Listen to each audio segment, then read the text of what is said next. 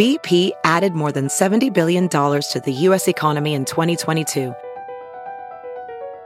Investments like acquiring America's largest biogas producer, Archaea Energy, and starting up new infrastructure in the Gulf of Mexico.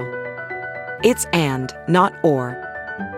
See what doing both means for energy nationwide at bp.com slash investing in America. Good morning. I'm Margie Ellisor at Fox 2 with your St. Louis news, driven by Bomarito Automotive Group. Youth sports in St. Louis County will be allowed to move into Phase 2 starting on Monday. Our partners at the Post Dispatch report Phase 2 will allow high school sports teams to begin preseason practices.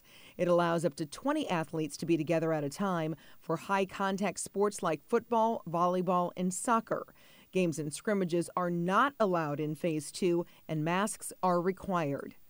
More school districts decide their plans for the new school year. After announcing the Wentzville district would start virtually, it has now changed to a hybrid plan.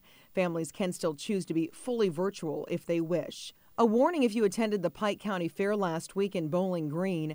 The health department reports at least three people who went to the fair tested positive for COVID 19. Anyone with symptoms should contact their health care provider. From the Fox 2 Weather Department, Another beautiful day is on tap. Cool this morning and pleasant this afternoon, with a few clouds mixing with our sunshine.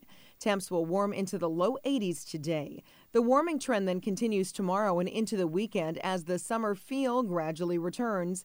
There will be a chance for a few thunderstorms this weekend, but we are definitely looking at more dry time than wet.